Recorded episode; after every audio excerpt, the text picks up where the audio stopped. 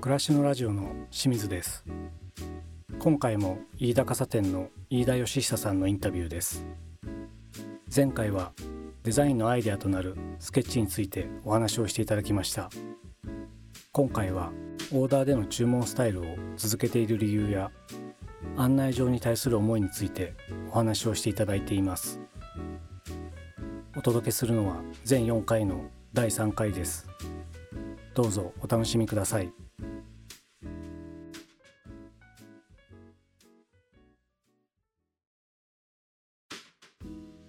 飯田さん傘のデザインの話とかいろいろ聞きましたけどもそうやって作られた傘を実際お客様にお渡しされると思うんですが最初の方にそのまず初めにスタートさせた時にアドバイスをされて受注オーダー制で商品を作って渡すっていうのを始めたっていうふうに聞きましたけども、はい、このオーダースタイルって今も続いてらっしゃるじゃないですか。はい、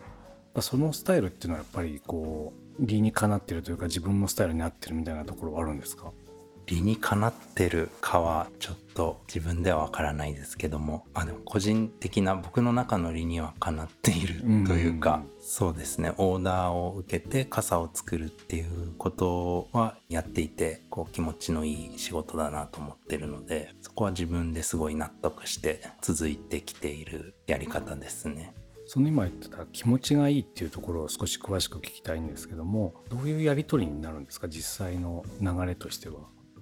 うーんそうですね。僕が始めた頃はオンライン販売っていうのは、まあ、今ほど多くはなかったんですけども、まあ、今で言うとやっぱりオンラインに代表される買いやすさとか物を買うっていう、まあ、昔からもしかしたらお店で物を買うっていう中にもいろんなやり方があったと思うんですけど、まあ、うちのオーダーのやり方っていうとまあ、一般的な、まあ、僕の傘の作り手側とお客さん側が顔を合わせて会話をしながらこれいいですねっていうでこれはこうなんですよっていう話をして、うん、まあ傘に限るとサイズの話とかまあ、布はもちろんですけど手元の話とかなんかその辺の組み合わせが自由にできるので、まあ、言っちゃえばこれくださいっていうようなことができないのがオーダーメイドで、まあ、これくださいのまでにこう自分で選ばないといけないところがある。うんまあ、そこをこうこっち側も向こう側もできれば楽しんで選んで決めていってで決まったものを作っていく仕事っていう、まあ、それはすごいその後作ってお渡しするまでに気持ちがいいっていう言葉がぴったりか分かんないけど自分としてはやりがいのある、うん、流れですね。無印良品もそうなんですけどもやっぱりいかに手際よく素早く、まあ、お客様からすると買い物ができるかだし、まあ、売る側もそこの効率を上げていくことによって、うん、ビジネスとして大きくなっていくっていうのがある一方で、はい、今のお話ってそのある種対照的なやり方だなと思うんですけども、はい、そこにはやっぱりこう人と人が向き合ってコミュニケーションを取るっていうところが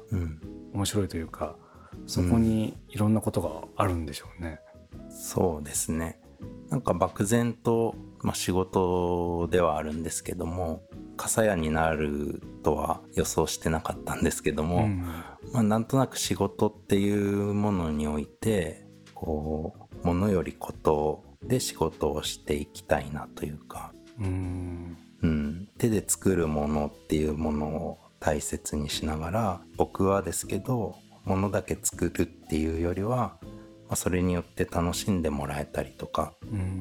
使ったりしていく中で、まあ、そこも感じながらものだけじゃなくてこと、うん。まあ、ライブのようなっていうとちょっと、まあ、僕の個人的な憧れも含まれてライブとかスポーツ選手っていうものになれたらいいなっていうのは結構子供の頃なんかに思い描いてたんですけど、まあ、それが実際未来は傘屋になってしまったっていうところでただ傘を作るっていうよりはライブとかスポーツ選手とかまではいかないけどもこう実際のこととか体験とか、まあ、そういった部分を楽しんでもらえるようになったらいいなっていう、まあ、いわば僕の方の理想というかお客さんはもしかしたらことよりもので来てるかもしれないんですけどもまあでもそこは別にことより物っていう人も別にことが嫌なわけではなくてで僕も僕で物をないがしろにしようとは思っていなくて、まあ、若干な僅差で物よりこととかことより物って言ってると思うんですけども、うん、うん、まあでもそれでいいかなと思っててなので仕事としてはお客さんの声だったりに答えながらですけどここだけの話ですけど半分は自分としても楽しく納得してやれる仕事だといいなと思っているので、うん、その時にいい傘を作るっていうことと同じぐらい自分としてはこととしてどういうふうにやっていくかっていうところは大切に考えています。物とことって結構こう対照的な話としてなっているかもしれないんですけども、今お話聞いてるとそのことがあるから物に対してもっと取り組めるというか、うん、具体的に言うとお客様の顔とかお話の内容とか背景が見えることによってもっといいものが作れるというようなそういう関係もあるのかなと思うんですが。はい。それはありますねぱりこうオーダーするっていうのはサイズも決めないといけない手元も選ばないといけないっていう時に売れたものだけ見てるよりはやっぱこう会話していくとあこういうところを求めてるんだなとか、うん。まあ、実際今度お渡しした次のオーダー会にそれを指してきてくださったりして、でそうするとやっぱりこうこの間指してたら横断歩道で止められちゃってとか言ってその傘素敵ねとか言われて、まあ、そのままなんか30分ぐらい立ち話したのよみたいな、うん、なんかそういうのも聞けたりとか、うん、そうするとやっぱその渡りかけの横断歩道をわざわざ声かけられてとにかく赤信号になっちゃうから渡らずに戻っていってでちょっとぺちゃくちゃ結構年配のおばあさんに話しかけられてで暑いけどなんだかんだ話してで多分信号が青になってもまた話してみたいな。のを聞くと多分その間ずっと傘を差してたんだろうなみたいなのを僕の中で想像してああその傘でそういうシーンがあったんだとか、うん、やっぱこう傘を差してるシーンっていうのを想像するところから始まるのでまあそれがね直接かわかんないけど次の何かにイメージにつながったりとか、まあ、やっぱりこうそうやってものを作っていわば売って使ってもらうっていう周りに関われば関わるほどなんかいろんなことが発見が自分にあったりするので、なのでね、オーダー会っていうのはこう、毎年やらせてもらってますけど、すごい楽しい時間であると同時に貴重な時間なんだろうなと思います。それはきっと、それで注文された方も、それまでは普通の市販の傘を使ってたと思うんですけども、はい、心持ちは変わりますよね。そういうふうに自分の思いを受け止めてくれて職人さんというか飯田傘店さんが作ってくれたものだって当然思って使うわけだから、はい、よくこの忘れ物ランキング上位に入ってしまう傘ですけども、はい、絶対忘れることね。1位 ,1 位ですよね。もう絶対忘れたいだろうし、はい、まあ、大切に扱おうと思うだろうしあともし僕はまだその傘を使ったことないですけどもお気に入りの傘なわけですから持ってると気持ちもなんか上がる気がするし刺しても誇らしいというかなんかそういう気持ちにさせてくれるような道具というよりもなんかまあ愛用品になっていくような、はい、それはきっとそのデザインが素敵とか、ね、値段的なものとかもあるんでしょうけどもその過程がそうさせるのかなと。そういうやり取りがあったから、うん、やっぱそういう気持ちになれるっていうのは今お話聞いてるとすごい思いますよね。でもやっぱみんな話してくれるというまあみんなじゃないかもしれないですけども刺した感想とかこういう時に使いたいからとかやっぱ記念日に向けてオーダーしてくださる方とか、うん、オーダーする前のエピソードもやっぱありますし、うん、う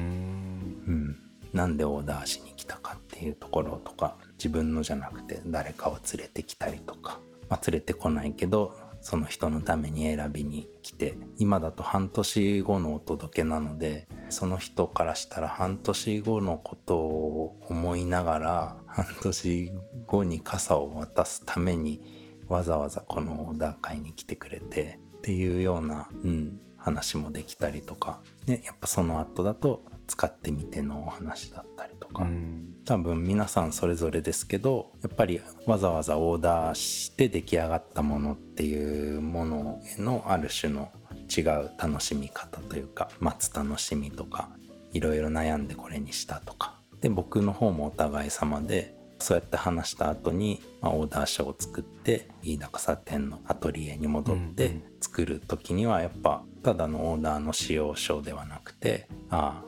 あの人のあのための傘を作るんだっていうところがそこに乗るので、まあ、それで縫い方が変わるわけではないんですけども、うん、でも、ね、料理と一緒で作る気持ちが変わるというかとりあえず作るっていうよりは食べる人のことを思ってみたいな、うん、刺す人のことを思ってその傘を作るっていうのは、うん、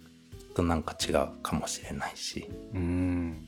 いやそこはね絶対同じではないですよね。誰が使うか分かんない状況で作るのとあの人だっていうのが分かってて作るので、やっぱその、まあ、思いが乗るって言葉がありますけども、はい。まあ、まさにそういうことなんじゃないのかなって思いますよね。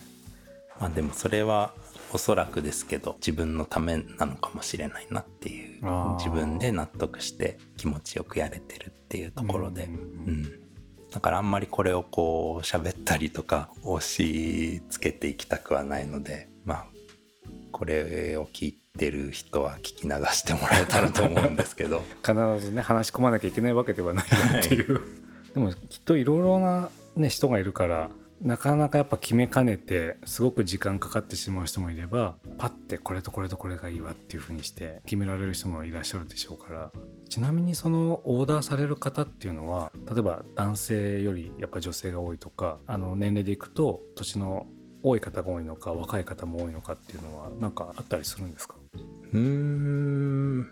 結構幅広いと思っていてうん、男性女性来てくれるようになりましたし、うん。まあ、日傘を選ぶ方っていうのはやっぱり全体的に女性は多いんですけどもでも年齢なんかは当時は活動し始めた頃はやっぱりそのオーダー会をやってる情報を知ってる人しか来なかったんですけど会を重ねると差してる傘を見た人が行きたいから連れてきたとかあのお母様連れてきてくださるとかどんどんそこから広がってくれているので、うん、うちが案内を出す人とまた別のところで情報を見てきてくれる人がいるので、うんまあ、子供は来ないですけどいろんな方が来てくださる。今おっしゃった中にご案内を出すって話があったんですけども、はいこの案内状っていうんですかねこれもまあ一工夫というかかなり思いがあるんだなって本とか拝見すると思うんですが、ありがとうございます。ここはどういう思いでいつも案内状を作られてるんですか？うーん。案内はこの傘のオーダー会だったり傘作りっていうのが僕の中ではずーっと線でつながっていて、うんうん。始めた時に友達にとか親に作ったりっていう時はもちろん、まあ、案内はないですけど傘作れるよとか作れるなら作ってよいいよっていうような、まあ、最低限の案内から始まったところがあって、うん。じゃあ次お店でオーダー会やってみましょうっていう時も本当にほっといたらお客さんは来ないからじゃあ案内しないとねっていうので、ちょっとした紙の DM っていうんですかね。案内状を作ってっていうその延長で今も来ているのでやっぱりこうまあ当時なかったねあのインスタとかホームページとかが出てきてるので多少時代は変わりましたけどまあ今の僕のやっぱり感覚からしても案内を出して傘を使ってくれてる人とか前オーダー会に来てくれた人に対して案内状をお出ししてそれで来てもらうっていうのが基本にあるのかなと思っていてなので未だにですけども紙の案内状を郵便で出しているのが続いています。今メールで送ったりとか、はい。まあ、ホームページでご案内出すっていうので、まあより広くの方には伝えられるじゃないですか、はい、それを、まあ、郵便で送るっていうのが僕はすごくいいなと思っていてはい、さっきのあのオーダーを受けてから届くまでの時間を楽しい時間っていうふうにおっしゃってましたけど待つ時間を、このやっぱ誰かから手紙が届くっていうのはしかも知ってる方からですよね。しかもそれがはがき1枚とかじゃなくてすごく思いが詰まった形で感じられるものが届くのってはい、単純に嬉しいですよね。なんかきっとあのね赤い郵便バイクが来て、まあ、いろんな家の形が今あると思うんですけど、まあ、見えるとして自分家のポストになんかストンって入れてくのって、うん、きっと多くの人が共通してそこに思うことがあるというか、うん、なんか届いたっていう、うん、あの感覚は何かって言ったらやっぱ楽しみ、うん、まあいい知らせ悪い知らせがあるかもしれないけども。けどまあそれ含めてなんだろうっていうのはきっとねやっぱ思うわけでそこからスタートしたらオーダー会も楽しんでもらえるんじゃないかなっていうのはありますね。なんかそのたまに私も知り合いの方から今度個展やるからって言ってダイレクトメールとかを手渡して渡されることとかもあるんですけども、はい、直接ご招待されて嬉しいなと思うんですけど今言ったそのなんだか分かんない楽しさっていうのを今確かあったなと思って、うん、子供の頃にまあ親から言われてその新聞取りに行くとかポストの中見てこいって言われて行ってたのもあったんですけどもなんかワクワク感もあったんですよね。で今僕が住んでるところはあの玄関のドアにポストがついてるタイプなんでそこに差し込まれているのを覗くとあなんか入ってるなっていうのも、まあ、大概どうでもいいものなんですけども、はい、でもなんか一瞬ドキドキするんですよね。なんか来てるかなっていうのは。うん、ね、やっぱ慣れてきちゃったり、うん、大抵はなんか支払いのやつだったりするから、ね、残念なやつが、ね、けど、うん、ねちゃんと見返すとねワクワク感に近いものが、うん、うん、ね、子供の時からあったり冷蔵庫とかも子供の時ってもしかしたら何かが入ってるんじゃないかっていうのでやたら開けてましたけど。よく怒られましたよね、はい、あれって中に何があるかわからないから開けてて。けど大人になると大体冷蔵庫の中には何があるかは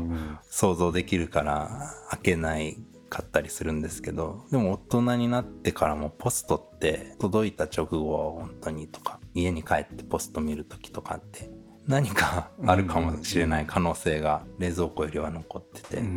でそのワクワク感が僕自身があるので自分としても案内状のことについて考えるのも楽しいし、うん、もしかしたら人によってはワクワクしてポスト開けてもらってるかもしれないんで、いや素敵ですよね。なんか僕そのオーダー会っていうのは拝見したことないんであれなんですけども特別な買い物だっていうのはもちろんあの皆さん感じてると思うんですけども、はい、何がいいのかなとはいろいろ考えたんですが今日今お話聞いててきっと時間なんだろうなって思いましたよね。その、うん、注文するってことにも案内所が届くところから始まって、はい、そこの日を待つ時間それからオーダーをするものを見る時間があでオーダーしたんだったらそれが届くまでの時間があって、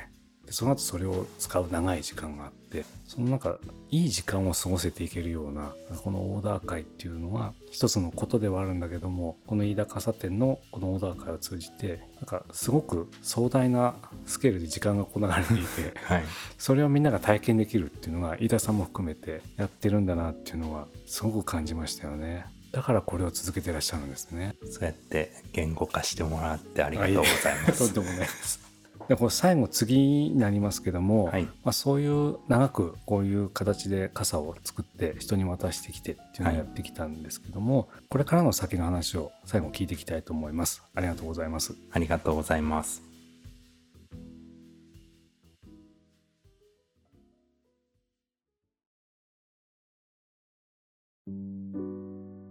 かがでしたでしょうか？飯田義久さんにオーダーでの注文スタイルを続けている理由や案内状に対する思いについてお話をしていただきました。次回は世の中が大きく変わっていった中で見えたことや新たな挑戦についてお話をしていただきます。今回お届けしたのは全4回のうちの第3回です。この後もその他の番組をお楽しみいただければと思います。それではまたお会いしましょう。